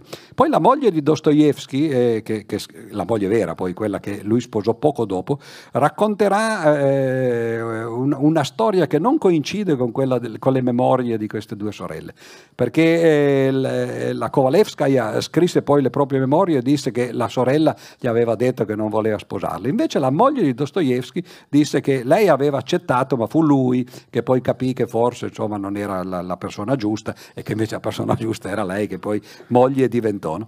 Ma la cosa interessante è che poi eh, in seguito loro, loro, continuarono a rimanere poi amici nel, nel corso della vita e quando poi Dostoevsky scrisse I fratelli Karamazov, la Kovalevska gli disse però questo Ivan mi sembra un po' troppo come il protagonista del romanzo di mia sorella, no? E lui disse, ah ma sai che eh, non ci avevo pensato, ma adesso che me lo dici può darsi che qualche cosa mi sia rimasto. No? Vedete come sono cose strane. Ma la storia di questa famiglia non è mica finita lì perché naturalmente questo è solo l'inizio, loro sono bambine o poco più. Vorrebbero andare a studiare all'estero ma la Russia di quell'epoca è, è, è quella che era, no? e, è, come forse ancora è, ma adesso è un po' diversa naturalmente. No? E comunque non potevano andare all'estero, le donne all'epoca in Russia non potevano andare all'estero eh, eh, se, se non erano sposate se non con il, il, il, permesso del padre e se erano sposate se non col permesso del marito, no? cioè non è che avessero grande libertà. E allora loro eh, vorrebbero andare a studiare e, e, e si mettono d'accordo, no? e lei e la sorella dice, ma scusa, ma troviamoci uno, no? che, che, ce lo sposiamo per finta, e, e, una volta che lui è sposato andiamo tutti, in tre, in, tutti e tre, insieme a studiare all'estero. Adocchiano uno, un ragazzo, e dicono questo qua secondo me uno ci, ci casca no? con, con, uno come noi. E allora la sorella più grande va con la sorella più piccola no? eh, da questo qua e gli dice senti noi avremmo pensato che tu potremmo, io, pot- io Anna potrei sposarti no? così che poi facciamo un matrimonio, oh non mi tocchi niente naturalmente, è finto questo matrimonio e ce ne andiamo all'estero. E lui dice non è mica una brutta idea, per, però vorrei sposare l'altra, cioè questa, cioè no? E lei dice, ok, per me è uguale, purché sia chiaro che no, è un matrimonio eh, in bianco, come come si, direbbe, come la neve no, del, eh, della Russia. E così fanno. E allora prima partono per, per l'Europa eh, Sofia con il signor Kovalevsky, che è ormai è diventata Sofia Kovalevskaya, se ne vanno in Germania, eh, dove c'è un grande matematico che si chiama Weierstrass e lei eh, non si può iscrivere nemmeno in Germania al dottorato, però perlomeno può parlare con questo professore, il quale poi nel corso degli anni capirà di trovarsi di, di, di fronte a, a un talento straordinario e convincerà l'università che dice è vero, lei non può venire a fare gli esami di dottorato, ma perché non gli diamo il dottorato senza esami? Cioè che mi sembra la cosa più, più sensata, no? E così decisero di fare. Lei prese il dottorato e, e, senza dare esami perché gli esami non poteva, non aveva il permesso di farlo, ma, ma la facoltà poteva darle eh, lo stesso dottorato. Torna in, eh, ehm, eh, beh, anzitutto prima di tornare succedono altre cose perché nel frattempo lei è andata all'estero, allora questa volta eh, la sorella può, può andare a trovare no, eh, i parenti, il padre gli dice ok, vai da tua sorella no, e non ti muovere. Capirai, questa arriva in Germania e eh, siamo nel 1870 e, e scappa a Parigi, no? arriva a Parigi dove c'è la comune di Parigi e sul, sulle barricate della comune di Parigi vede uno che non è Giuliano Ferrara come in quel film eh, di, di, di, su, su, su Galluano, cioè era qualcuno di molto affascinante e naturalmente se ne innamora. Se ne innamora, ma questo qui viene preso, perché la comune dura poco, come voi sapete, non viene messo in galera, poiché era uno dei leader dei rivoltosi, decidono dice eh, ti condanniamo a morte apriti cielo. Allora la sorella, Sofia, corre dalla Germania, va là, dice come facciamo adesso a liberarlo, no? eh, in che guai ti sei messo no? e così via. E, e, però si ricordano di avere un padre generale, il quale per combinazione conosceva il generale che aveva liberato, tra virgolette, Parigi dalla comune. No? Quindi lui si precipita anche così e riescono a, a, decidere, dice guarda, insomma questo qui è nostro.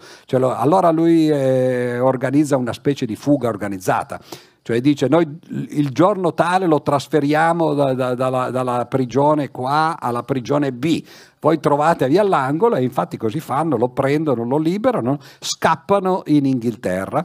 Anna no? e eh, la, la, sorella e il marito della sorella e questo ragazzo, no? tutti e quattro vanno a Londra a rifugiarsi fuori dalla... E ciascuno va dove può, no? Questo ragazzo, che, che, appunto era un rivoluzionario, eh, aveva un amico politico eh, a, a, Londra che lo ospita, dice vieni pure tu, no? e quando arrivano allora lui si presenta no, alla, alla, sorella, che, ad Anna che non conosceva, piacere Carlo Marx, no? ok va bene, e, eh, e, invece la sorella Sofia eh, va insieme al marito che dice ah io però ho, eh, ho tradotto i libri di uno che, che, inglese che li ho tradotti in russo, russo, andiamo a trovare lui e quando aprono la porta, no, questa volta invece piacere Charles Darwin. Oh, oh avete capito no, che nel giro di qualche anno no, questi qui, Dostoevsky, Marx, Darwin, hanno, hanno, hanno conosciuto il meglio che c'erano. Comunque la storia di Anna è una storia triste che finirà, eh, lei morirà poi a 42 anni, come d'altra parte la sorella che morirà più o meno eh, alla stessa età. Però Sofia a quel punto torna indietro, ha il dottorato in Germania, va in Russia e i russi gli dicono sì sì ho capito, tu, tu però non potevi studiare, sei andato all'estero, hai fatto bene, no? c'hai un dottorato e a noi non ci importa proprio nulla perché in, in università non insegni. E allora lei dice, oh, signore che cosa faccio? Ah, c'ho un marito però perché me lo sono sposato in bianco, no? però ehm, adesso me lo potrei anche far diventare nero. No? e, e, e, infatti no, fa, eh, fa, un figlio il, il, marito purtroppo, adesso poi la, io l'ammetto così, ma la storia è tragica perché il marito fece degli investimenti sbagliati, quindi dopo un paio d'anni si suicidò. E, e, lei rimase da sola con, eh, con questo bambino, capì che in Russia intanto non poteva fare nulla perché non avrebbe potuto insegnare, è partita ed è andata in, eh, in Svezia dove eh, che, che, già all'epoca la Svezia era un paese più progredito della Russia, ma anche di noi, non naturalmente, no, perché la cosa va anche in quella direzione, e lì divenne poi una famosa matematica, divenne la prima donna eh, cattedratica in Europa e probabilmente nel mondo. E la cosa interessante è che questo fatto di aver conosciuto da giovane il, eh, Dostoevsky, di aver avuto una sorella che in realtà era una scrittrice, divenne anche lei una scrittrice. E quindi non solo era una vera grande matematica che inventò delle cose, per esempio la famosa trottola di, di Kovalevskaya, che è il, il, un problema, diciamo così, di, di, di, meccanica razionale, una specie di cose che, che girano, bisogna trovare gli equilibri. Lei trovò questa, questa, strana trottola, cose su cui aveva lavorato Eulero, per esempio, no, eccetera, quindi alta matematica, ma nel frattempo si mise a scrivere invece opere letterarie. Scrisse in, in particolare questo romanzo, romanzo che, si, che, vedete lì a sinistra, Una ragazza nichilista, che è un romanzo bellissimo che è tradotto in italiano, tra l'altro si legge molto bene e che non ha nulla di, di matematico se non il fatto che, quest, che la protagonista naturalmente no, è una che, che, che, vuole studiare la sua storia, è una storia autobiografica, ma la cosa interessante è che il professore con cui la Kovalevskaya lavorava, che, le fece dare la cattedra, diciamo così, eh, in, in, Svezia, si chiamava Mittag Lefner, che era uno dei grandi matematici drammatici svedesi del, della fine dell'Ottocento, la sorella di Betta Gleffner era una scrittrice e le due, cioè la Sofia Kovalevskaya e la, e la, e la, la sorella di, di Betta Gleffner, scrissero un libro a quattro mani, un teatro, ed è un teatro a, a sfondo, diciamo così, ad argomento matematico. È il primo teatro, la prima opera letteraria che parla di quello che è chiamata la teoria del caos, il caos deterministico, no? nel senso che ci sono piccoli cambiamenti che possono provocare però grandi effetti, no? Gra- eh, piccole cause no? con, eh, con, grandi conseguenze. E il teatro in effetti racconta la storia di, eh, di due personaggi che ad un certo punto si trovano in, eh, in, in, in una situazione e fanno una cosa e, e, e, nella prima parte del teatro succede allora tutto una, uno sviluppo e nella seconda parte del teatro si dice sì ma se avesse fatto l'altra no? ci sarebbe stato quest'altro sviluppo e qui vedete questo film a destra che è un film non direttamente ispirato a lei ma che comunque l'idea è la stessa di Alain Resnais che si intitola Smoking No Smoking sono due film in realtà in cui c'è esattamente quello il film si apre con si vede soltanto una sigaretta e un pacchetto di sigarette di uno che batte la sigaretta come fanno i fumatori, se la mette in bocca fa così e poi che fa? Nel primo film l'accende e nel secondo invece la spegne e la rimette così. E boom, i due film si dividono. E poi però, poiché ci sono altre 3-4 situazioni in cui ci sono queste biforcazioni, eh, Resnais mette praticamente, se ne potrebbero mettere 16, no? naturalmente, 2 per 2 per 2 per 2. Lui ne mette soltanto, mi sembra, una dozzina, perché poi sono son tutte recitate dagli stessi due attori che sono quelli che vedete lì. E vedete come in realtà no, ci sono eh, moltissime storie che si possono raccontare, ciascuna delle quali ha eh, ovviamente il, eh, le, le, le, le, sue particolarità. Io corro più che altro così a farvi vedere alcuni nomi, Madame Curie, è inutile forse che ve la racconti, Madame Curie è stata eh, una delle più grandi scienziate, come si può dire, scienziato come si dice adesso, no? con quella, quella, roba che sembra una, eh, lo, eh, lo, la, la, la, la, chiocciola della mail, no? lo schwa come si dice, perché in realtà è, è, è uno, una scienziata che si può paragonare ad Einstein per esempio, anzi tra l'altro Einstein la considerava appunto al, al, alla sua stessa stregua. l'aspetto straordinario di Madame Curie è che tutta la famiglia era così. Questa è stata una famiglia da Nobel, veramente. In, in, nella sua famiglia eh, eh, sei persone hanno preso il premio Nobel. Tre i genitori, perché eh, lei lo prese la prima volta insieme al marito Pierre Curie, il, il nome suo è, è, è, era un nome polacco no? e in realtà Curie è, il nome del marito. I due lo presero eh, agli inizi eh, per, per, la fisica, per lo studio del, del, eh, del, della radioattività. No?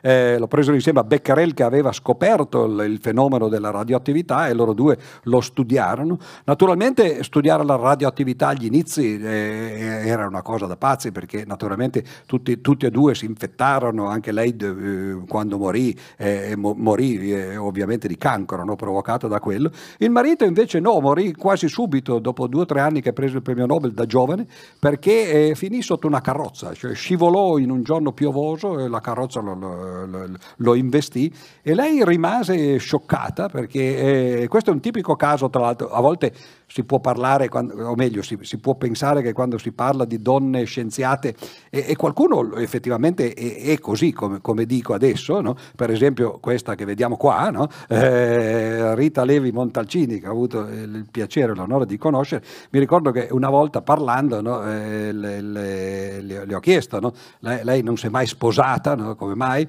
E lei eh, diceva, perché io ho avuto un padre padrone, no? vedevo come trattava mia madre, no? ero, un, eh, ero, disgustata da questa cosa, queste famiglie ebree tradizionali, no? così.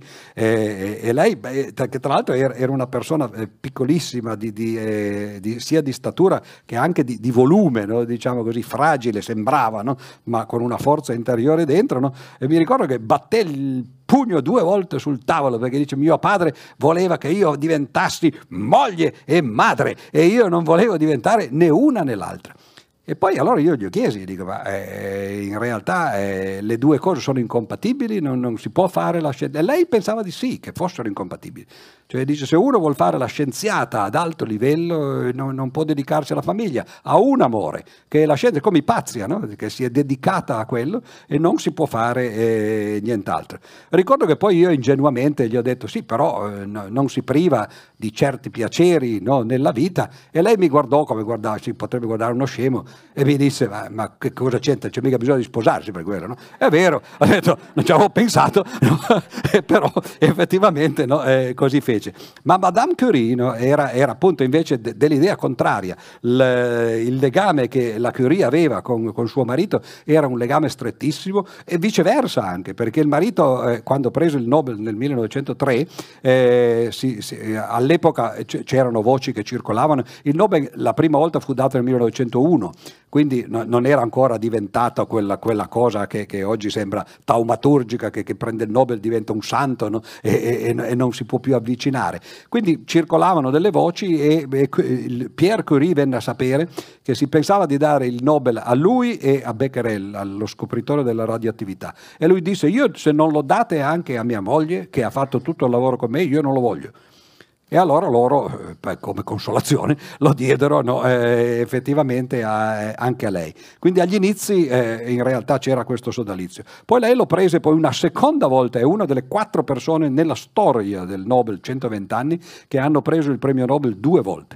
L'ha preso la prima volta in fisica, la seconda volta in chimica nel 1911 quando però le cose erano molto cambiate, perché ovviamente Pierre era morto da, nel 1906, quindi lei era, era, era sola, diciamo così, da, da, tempo, ma non era come la, la, la, appunto la, Montalcini, e si era legata con un francese che si chiamava Langevin, che era un famoso fisico dell'epoca e, e che però aveva una moglie, e, questa, vivente, no? e questo non va bene. E, e, questa moglie si seccò di questa relazione, come è giusto che, che si faccia, e la denunciò, però la denunciò sui media, pensate che già all'epoca c'erano queste cose. Quindi lei fu insultata eh, anche per la sua provenienza, lei era polacca no? e, e, Langevin fu chiamato eh, lo Chopin della polacca invece che la polacca di Chopin, no? cioè queste cose elevate no? che si fanno sui giornali no? e così via. E le, le, si disse di tornare al tuo paese, cioè queste cose che abbiamo sentito eh, anche recentemente, che se uno viene dalla Polonia ha due premi Nobel ma bisogna che torni eh, al suo paese. E Einstein la difese invece, disse lasci perdere i rettili, dice quelli sono un'altra razza, lei si preoccupi della gente come me e lei e così via. E, e, e fa tre premi Nobel. Naturalmente i due eh, avevano due, due, figlie in realtà.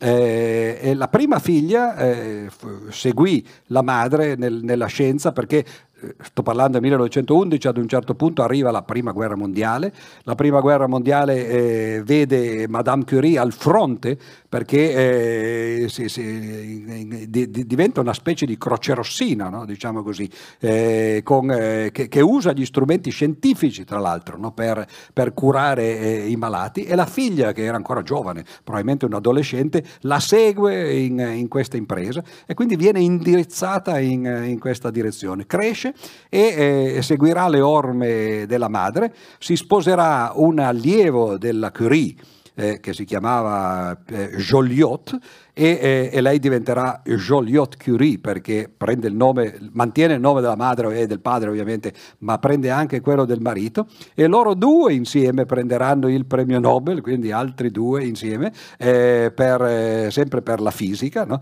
per aver scoperto eh, il, elementi transuranici e la seconda figlia invece che è un po' la pecora nera della famiglia, non lo prese lei il premio Nobel, lo prese suo marito, no? eh, che, eh, che, si sposò e lo prese per la pace invece perché diventò il direttore dell'Unicef e quando l'Unicef prese il, il premio Nobel appunto per la pace eh, divenne lei, diciamo così, eh, l'erede.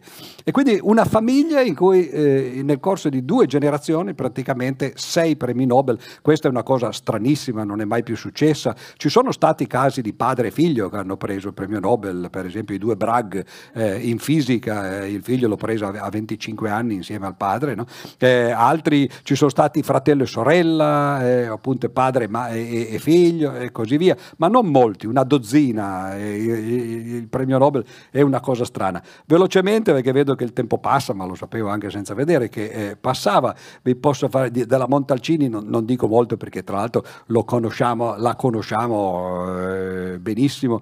Una delle cose che mi disse, mi ricordo, eh, fu che mi raccontava di quando lei arrivò eh, negli, negli, Stati Uniti, ah, che poi a proposito dell'amore no, eh, si raccontava che lei avesse avuto una, o meglio il contrario, che lui avesse avuto una cotta per lei e in lui era Renato Dulbecco, anche lì no, eh, in famiglia, perché i due, eh, tra l'altro, Renato Dulbecco e la Montalcini, erano studenti a, a, a Torino di un signore che si chiamava Giuseppe Levi, eh, che pochi di voi avranno sentito nominare, che è il papà di Natalia Ginsburg, no? eh, che, che, prese il nome ovviamente dal, dal marito, no? lei si sarebbe chiamata Levi eh, come, come, figlia.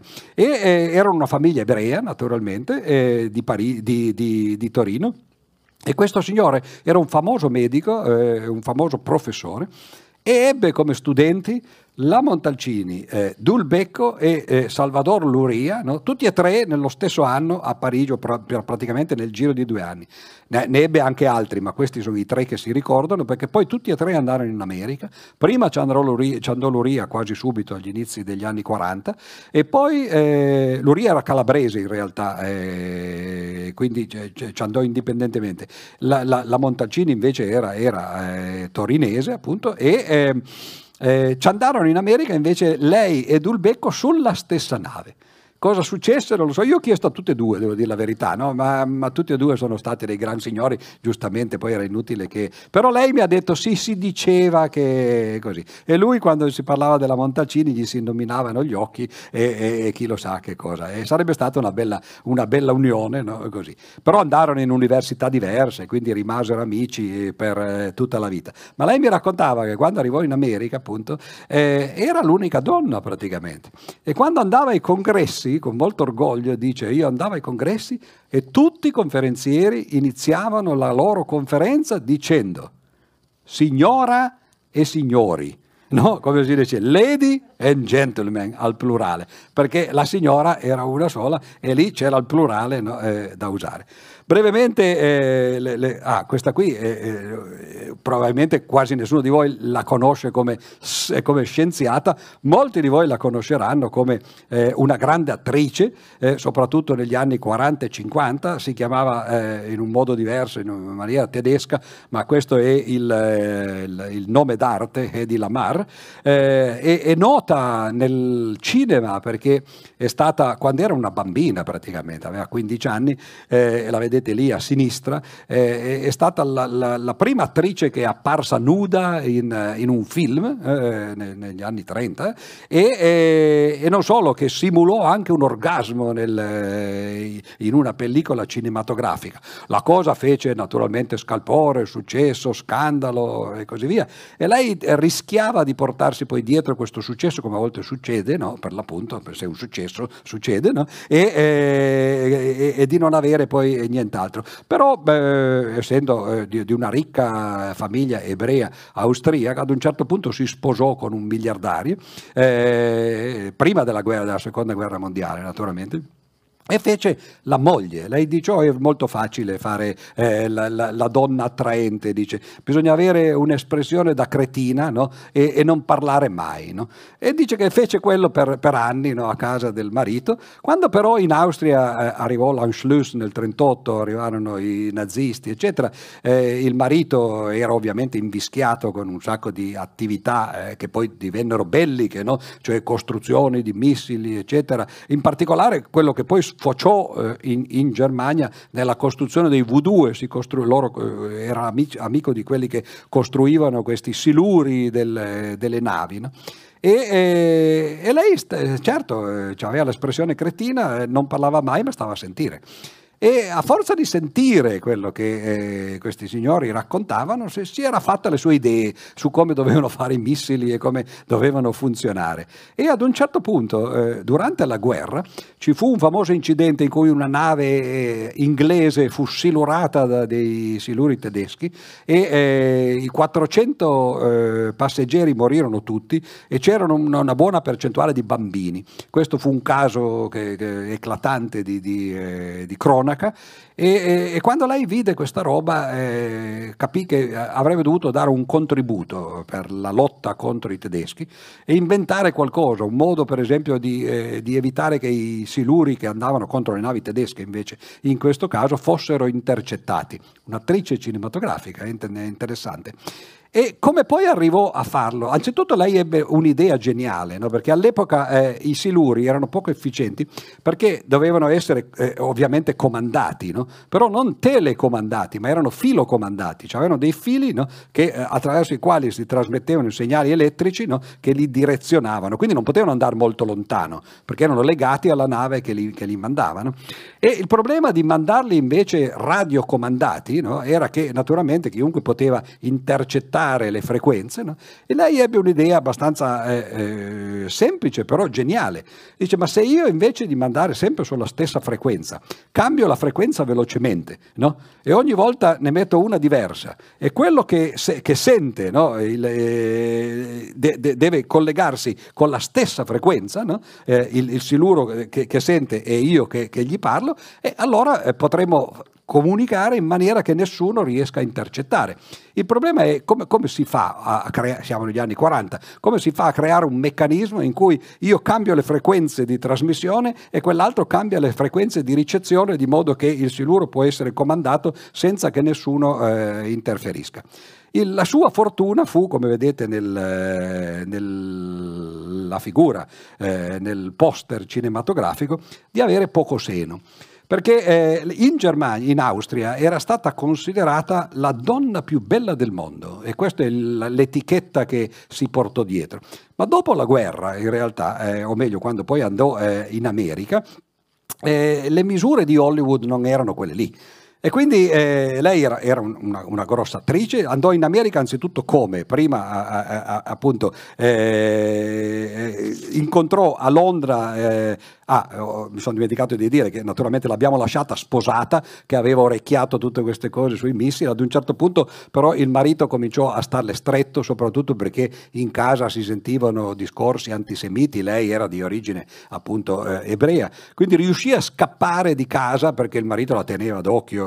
Tra, tra l'altro la teneva talmente d'occhio che non voleva che la si vedesse in quelle pose, in quelle pose no? nel film Ecstasy, che era appunto quello che lei aveva girato da giovane. E lui, essendo un miliardario, miliardario ci comprava tutte le coppie e poi le distruggeva, no? però qualcuna è rimasta e infatti ancora oggi se andate su YouTube la potete vedere, no? eh, perlomeno in, eh, in, quelle scene. Scappò vestita da cameriera, riuscì ad arrivare in Inghilterra, in Inghilterra incontrò eh, a una festa, perché poi eh, chi, chi, ha un nome di un certo genere eh, riesce ad entrare, no? a farsi aprire le porte, un nome che si chiamava Meyer. Ora a voi magari dice poco Meyer, ma se vi dico Goldwyn Mayer, allora la cosa cambia, no? perché era uno dei due no? che avevano fatto questa casa cinematografica. Questo qui era lì a Londra, stava tornandosene in California, eh, in America, e però vista la, la, signorina, che poi doveva essere appunto no? un tipino, ormai signora, scappata di casa, eh, le offrì un, un contratto cinematografico. E lei eh, non era soddisfatta della cifra, diciamo così, che, che, le era stata offerta, ma pensò che si poteva cambiare. Quindi salì sulla stessa nave dove il signor Meyer stava tornando in California, e quando la nave arrivò eh, in, in, patria, il contratto era cambiato, no? naturalmente, e anche il suo nome era cambiato, perché lei non si chiamava appunto Edi Lamar. Capirono che, anzitutto per far dimenticare questo, questa parte a sinistra, no? eh, bisognava, bisognava, che fingesse di essere un'altra, un'altra eh, attrice. La, Lamar, tra l'altro, era il nome di una vera attrice che era morta, tra l'altro molto amata dal pubblico all'epoca, no? quindi era un po' come eh, il risorgere di, eh, di un'altra attrice. E divenne poi tra l'altro appunto una, una famosa attrice cinematografica che eh, fece film con Spencer Tracy, eh, con, con, con, tutti i grandi eh, che prendevano gli Oscar all'epoca. Ma nel frattempo no, aveva sta idea, Hollywood appunto gli diceva, eh, ma tu c'hai poche tette, naturalmente no, questo non va bene, no? quindi la facevano recitare col reggiseno così, non, insomma. E lei una sera a una festa eh, hollywoodiana incontrò un pianista, un famoso pianista che si chiamava Antail, che era un pianista di quelli di avanguardia, no? che facevano queste cose magari con i pianoforti preparati, no? con questi nastri che suonavano i pianoforti automaticamente, no? eccetera. Ma era uno eclettico anche, che tra le tante cose che faceva, faceva anche delle cure ghiandolari, aveva delle, delle, delle, medicine per le ghiandole. E lei disse, ah, cioè io ho un problema eh, che devo risolvere risolvere, no? e ci fu questa famosa scena che gli disse la devo rivedere e gli lasciò co- scritto col rossetto il suo numero di telefono sul, eh, sui vetri dell'auto del pianista, il pianista la chiamò agli inizi eh, si parlarono un po' di questi problemi, no? diciamo così, di eh, chirurgia estetica, eh, o meglio di chimica estetica, finché lei, eh, eh, che, che, era appunto una molto sveglia, eh, sentì che lui era un pianista, sentì che lui faceva queste cose con, con i pianoforti preparati e capì che forse questo era il, mo- il modo no? di riuscire a, a, a trovare una maniera per fare i cambi di frequenze no? da una parte e dall'altra e, e, e brevettarono questa roba eh, che all'epoca poi non fu mai usata, però eh, il brevetto rimase e, e, quello che oggi noi usiamo quando usiamo i telefonini, eh, quando i telefoni oppure le, le, trasmissioni di internet, eccetera, sono tutte fatte esattamente in questo modo, cioè le frequenze cambiano continuamente secondo un ritmo no, che ovviamente ormai è diventato elettronicamente controllato e, e, e il brevetto è, è, di questa donna che era la donna più bella del mondo, no, ma era non soltanto beautiful body, no, come si potrebbe dire, ma anche beautiful mind allo stesso tempo. Io direi di chiudere perché ce n'erano ancora un paio, questa qui l'avete vista tutti probabilmente se avete visto il, eh, il diritto di contare, no? eh, questa donna che vedete eh, eh nella foto vera a destra eh, in basso, cioè la signora ormai di una certa età, che fu una delle, delle calcolatrici perché eh, noi oggi abbiamo i calcolatori elettronici al, al maschile, no? ma ci sono anche le calcolatrici al femminile che erano delle signore. Le signore, in particolare, vedete, no, di colore, che durante la guerra erano usate per fare i calcoli, in particolare per esempio per la bomba atomica, ma in questo caso per i lanci missilistici.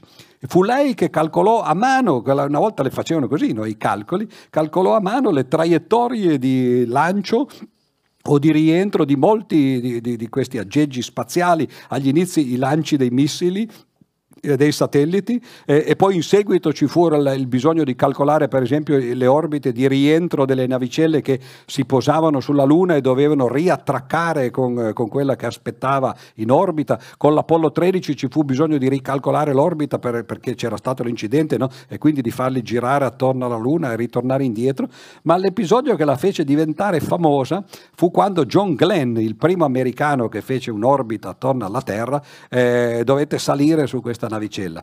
E la cosa è, è paradossale perché eh, Glenn era ormai dopo gli anni 60, c'era già stato Gagarin, sapete che gli americani erano in ritardo nella corsa allo spazio, no? e quindi eh, nel frattempo le calcolatrici erano state soppiantate dai calcolatori, ormai i calcoli si facevano a macchina. Ma Glenn non si fidava. E quindi perché era ancora uno della vecchia guardia, no? e quando dovette partire eh, gli dissero ok, si parte per la prima traiettoria attorno alla Terra, lui disse voglio che Catherine Johnson rifaccia i calcoli. E lei li fece a mano, eh, il computer aveva ragione, oggi faremo il contrario, no? cioè dice vediamo al computer se abbiamo fatto i calcoli giusti. No, eh, lei fece i calcoli e quando gli disse ok puoi partire, lui disse bene. E infatti poi alla fine presero poi un premio, ah, ho dimenticato di dire che anche Eddie Lamar naturalmente prese eh, un premio per l'informatica, non, eh, non ha mai preso l'Oscar, no? benché fosse la donna più bella del mondo, ma è considerato oggi uno dei eh, precursori dell'informatico, perlomeno di queste cose elettroniche croniche, no? benché eh, arrivasse da eh, una, eh, eh, una, storia completamente diversa. E direi di finire con, eh, con, questa ragazza, perché di quello si tratta effettivamente, Mariam Mirzakhani, che è un'iraniana, eh, come vedete ormai siamo, eh, siamo, vicini a noi perché eh, c'è già stata la rivoluzione comeinista, eh, c'è quello il presidente, credo che fosse Rafsanjani a vederlo eh, nel, nella fotografia.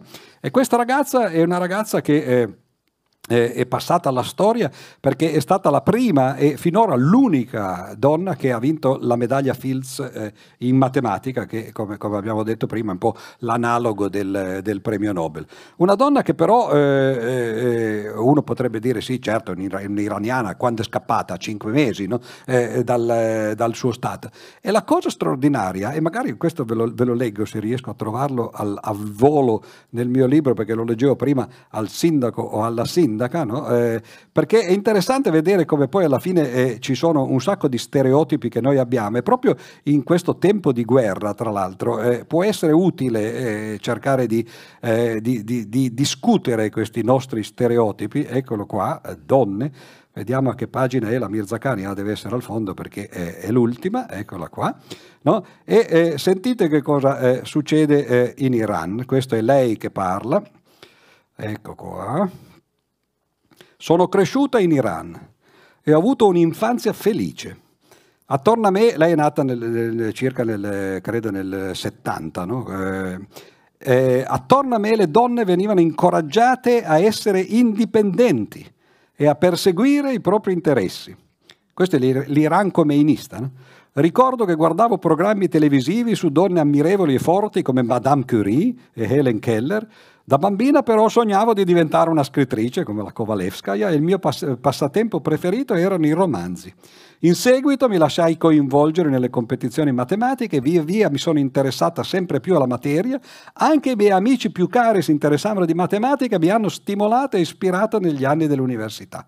Così mi sono laureata in matematica al Politecnico di Teheran e poi sono andata a fare il dottorato all'Università di Harvard, ma ci andata perché era una, una bambina prodigio, aveva vinto per due volte le Olimpiadi di matematica.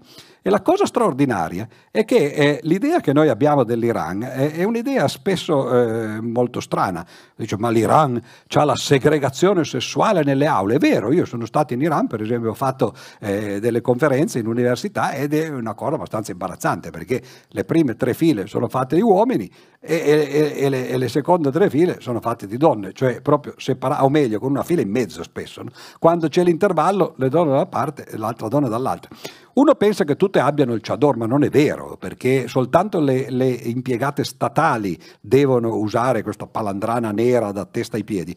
Le donne iraniane hanno però l'obbligo di avere quel, quel, quel, quel velo, no? che però le ragazze moderne lo usano in maniera straordinaria, perché prima di tutto possono essere colorate e quindi uno gira per le città iraniane, in particolare per la capitale, e vede tutte queste ragazzine in blue jeans eh, vestite esattamente come noi, con in più un foulard in testa colorato e devono tenerlo in testa ma non c'è scritto da nessuna parte che non si devono vedere i capelli, quindi spesso se lo mettono solo qua, no? è una cosa molto folcloristica. Ma la cosa interessante, ed è questo che, che può, può, sembrare strano in un paese in cui ci sia segregazione sessuale delle, delle, eh, delle donne nelle aule dall'elementare elementari alle università, no? il paese, l'Iran, è al decimo posto mondiale per l'alfabetizzazione femminile. Ci sono 200 paesi al mondo ormai. E l'Iran è al decimo però, no? cioè come eh, alfabetizzazione femminile. Al primo posto tra, eh, come rapporto tra scolare e scolari. È il primo posto al mondo in quanto eh, percentuale di donne che studiano no? ed è superiore a quella del, degli uomini. Eh, non solo, all'università le studentesse iraniane dagli anni 90 no? superano in numero gli studenti e eh, la percentuale di donne a ingegneria, donne ingegneri, è la più alta del mondo. Due terzi degli ingegneri iraniani sono donne. E allora uno si chiede, ma eh, sì, ho capito, noi abbiamo i diritti, no? parità di donne, cioè, poi però abbiamo il problema dello STEM, no? le donne non vanno a fare le, le università eh, scientifiche, eccetera, perché lì ci vanno? E questa è una cosa che bisognerebbe in qualche modo eh, ripensare, cercare di capire come mai le cose sono così e se non è che magari nei paesi, io per esempio io ho passato due anni in Unione Sovietica nel, nell'82-83, quando c'era l'Unione Sovietica ovviamente, no? quindi un paese eh, molto diverso diverso da quello che è la Russia eh, di oggi. Però ero stupito di certe cose, per esempio che la maggioranza dei medici fossero donne, mentre invece qui da noi sappiamo benissimo che la maggioranza dei medici è uomo. Come mai?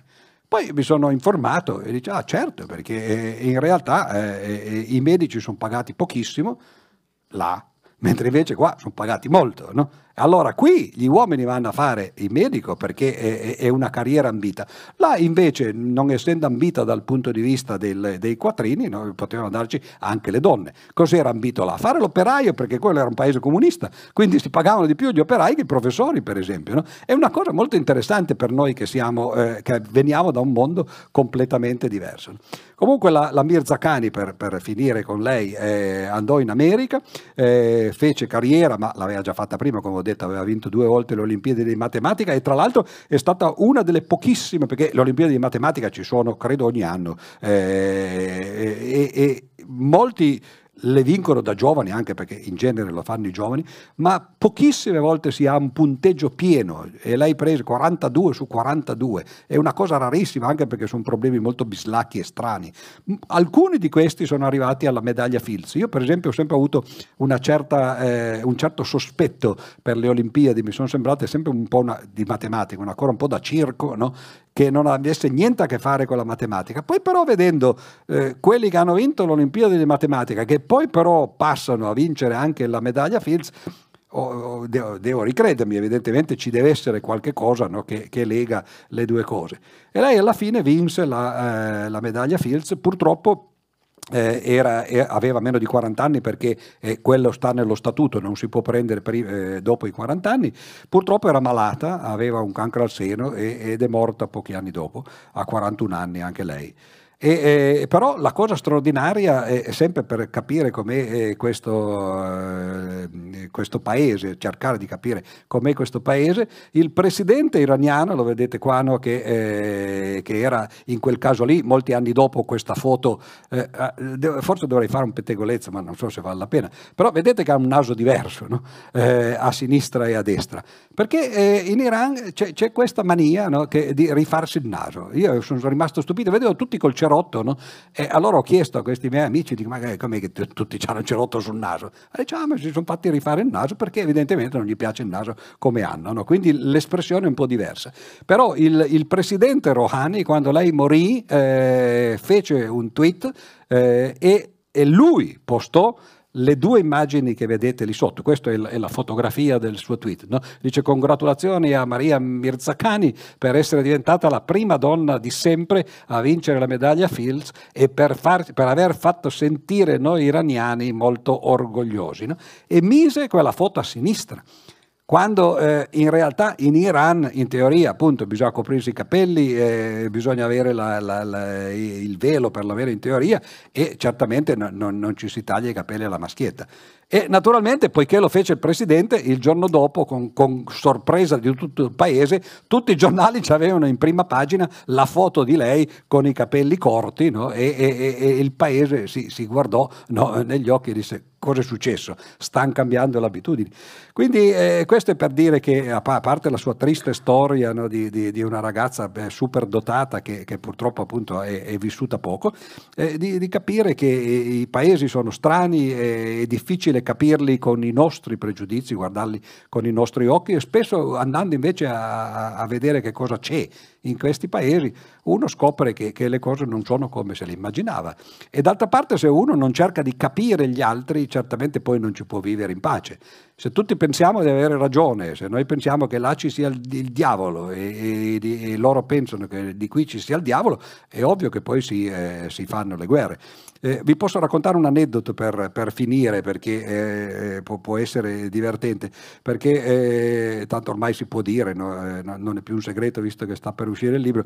Io, io ho avuto vari colloqui con, con Benedetto XVI, no? e presto uscirà il libro in cui ci sono i racconti di questi colloqui e le lettere che ci siamo scambiati.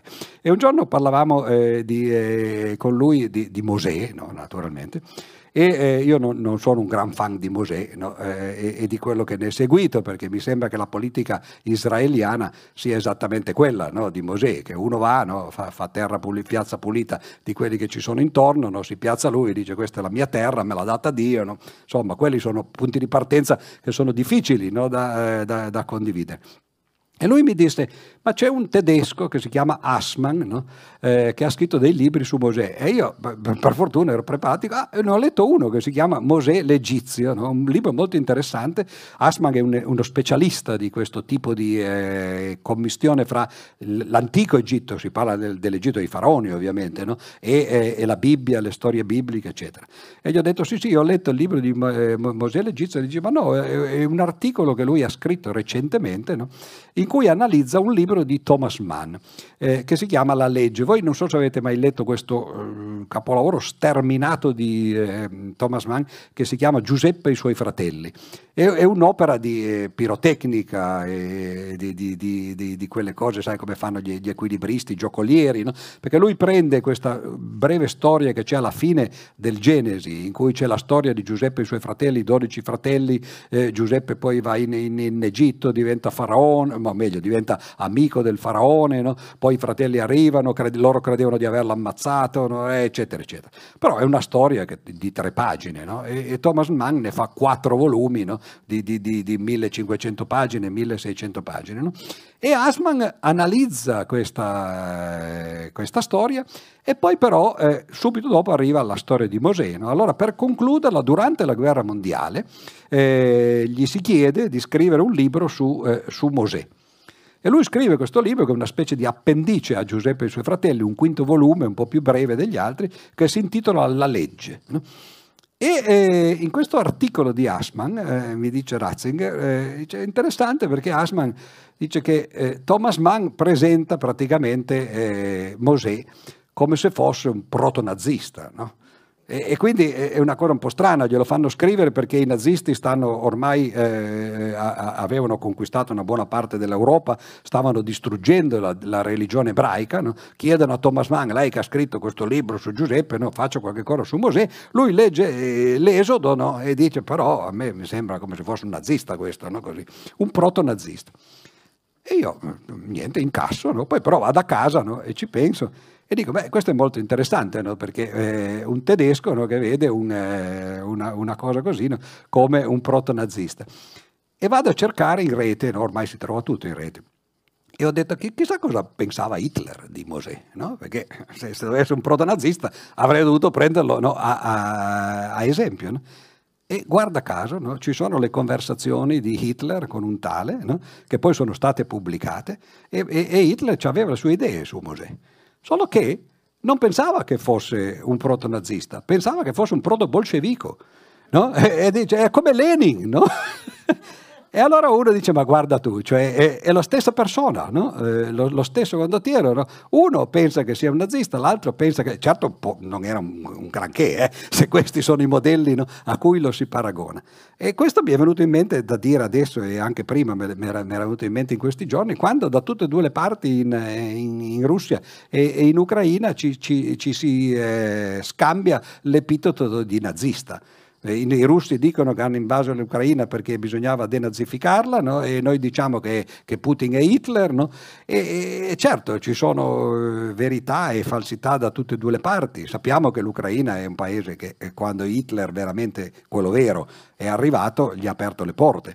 L'Ucraina ha fatto negli anni 40 quello che ha fatto l'Austria nel 1938 Hitler è entrato in Austria e non c'è stato un colpo sparato perché tutti l'hanno, l'hanno, festeggiato, l'Austria era nazista. L'Ucraina ha fatto lo stesso, contro la Russia naturalmente. No? Cioè, quindi certo qualche, qualche eh, sentimento diciamo così, di, di eh, represso no? ci, ci deve essere. Dall'altra parte, certo, i metodi che si usano in guerra, forse l'idea è quella che i metodi che si usano in guerra sono sempre gli stessi, che li usi Lenin, che li usi Hitler, che li usi Putin o che li usi eh, Bush figlio quando va in Afghanistan, sono quelli. La guerra è nazismo, è totalitarismo, è bolscevismo no? e così via. E allora è, inutile eh, palleggiarsi no? a dire tu sei Hitler, no sei tu Hitler, eccetera. Forse bisogna cercare di capire gli altri. E l'idea appunto no, di eh, quella storia di Maria Mirzacani, Mirzacani, ci fa capire che forse nel caso dell'Iran eh, magari noi non capiamo quello che, eh, quello che, loro sono effettivamente. Bisogna andare nei paesi, certo non bisogna dire che il capo di Stato straniero è animale, no? come dice il nostro ministro degli esteri, o, o, prendere quelle posizioni lì, o dire dire come Recalcati che quello ha i problemi con sua madre e con suo padre perché vedi solo quello le, le, situazioni sono complicate, eh, le storie che, che, noi studiamo servono a volte a mettersi nei panni altrui, a capire che si possono avere idee diverse. Per esempio ho citato prima due idee diverse di due persone eh, completamente diverse su se si possa essere allo stesso tempo donne e madri da una parte, no? eh, donne quindi in questo senso, no? mogli e madri, e dall'altra parte scienziate. Qualcuno pensa di sì, eh, per esempio qualcuno come invece la Montalcini pensa di no. E, e, chi ha ragione? Ma forse in queste cose non ci sono le ragioni e se uno capisse che non ci sono le ragioni forse non farebbe le guerre per cercare di imporre le proprie agli altri.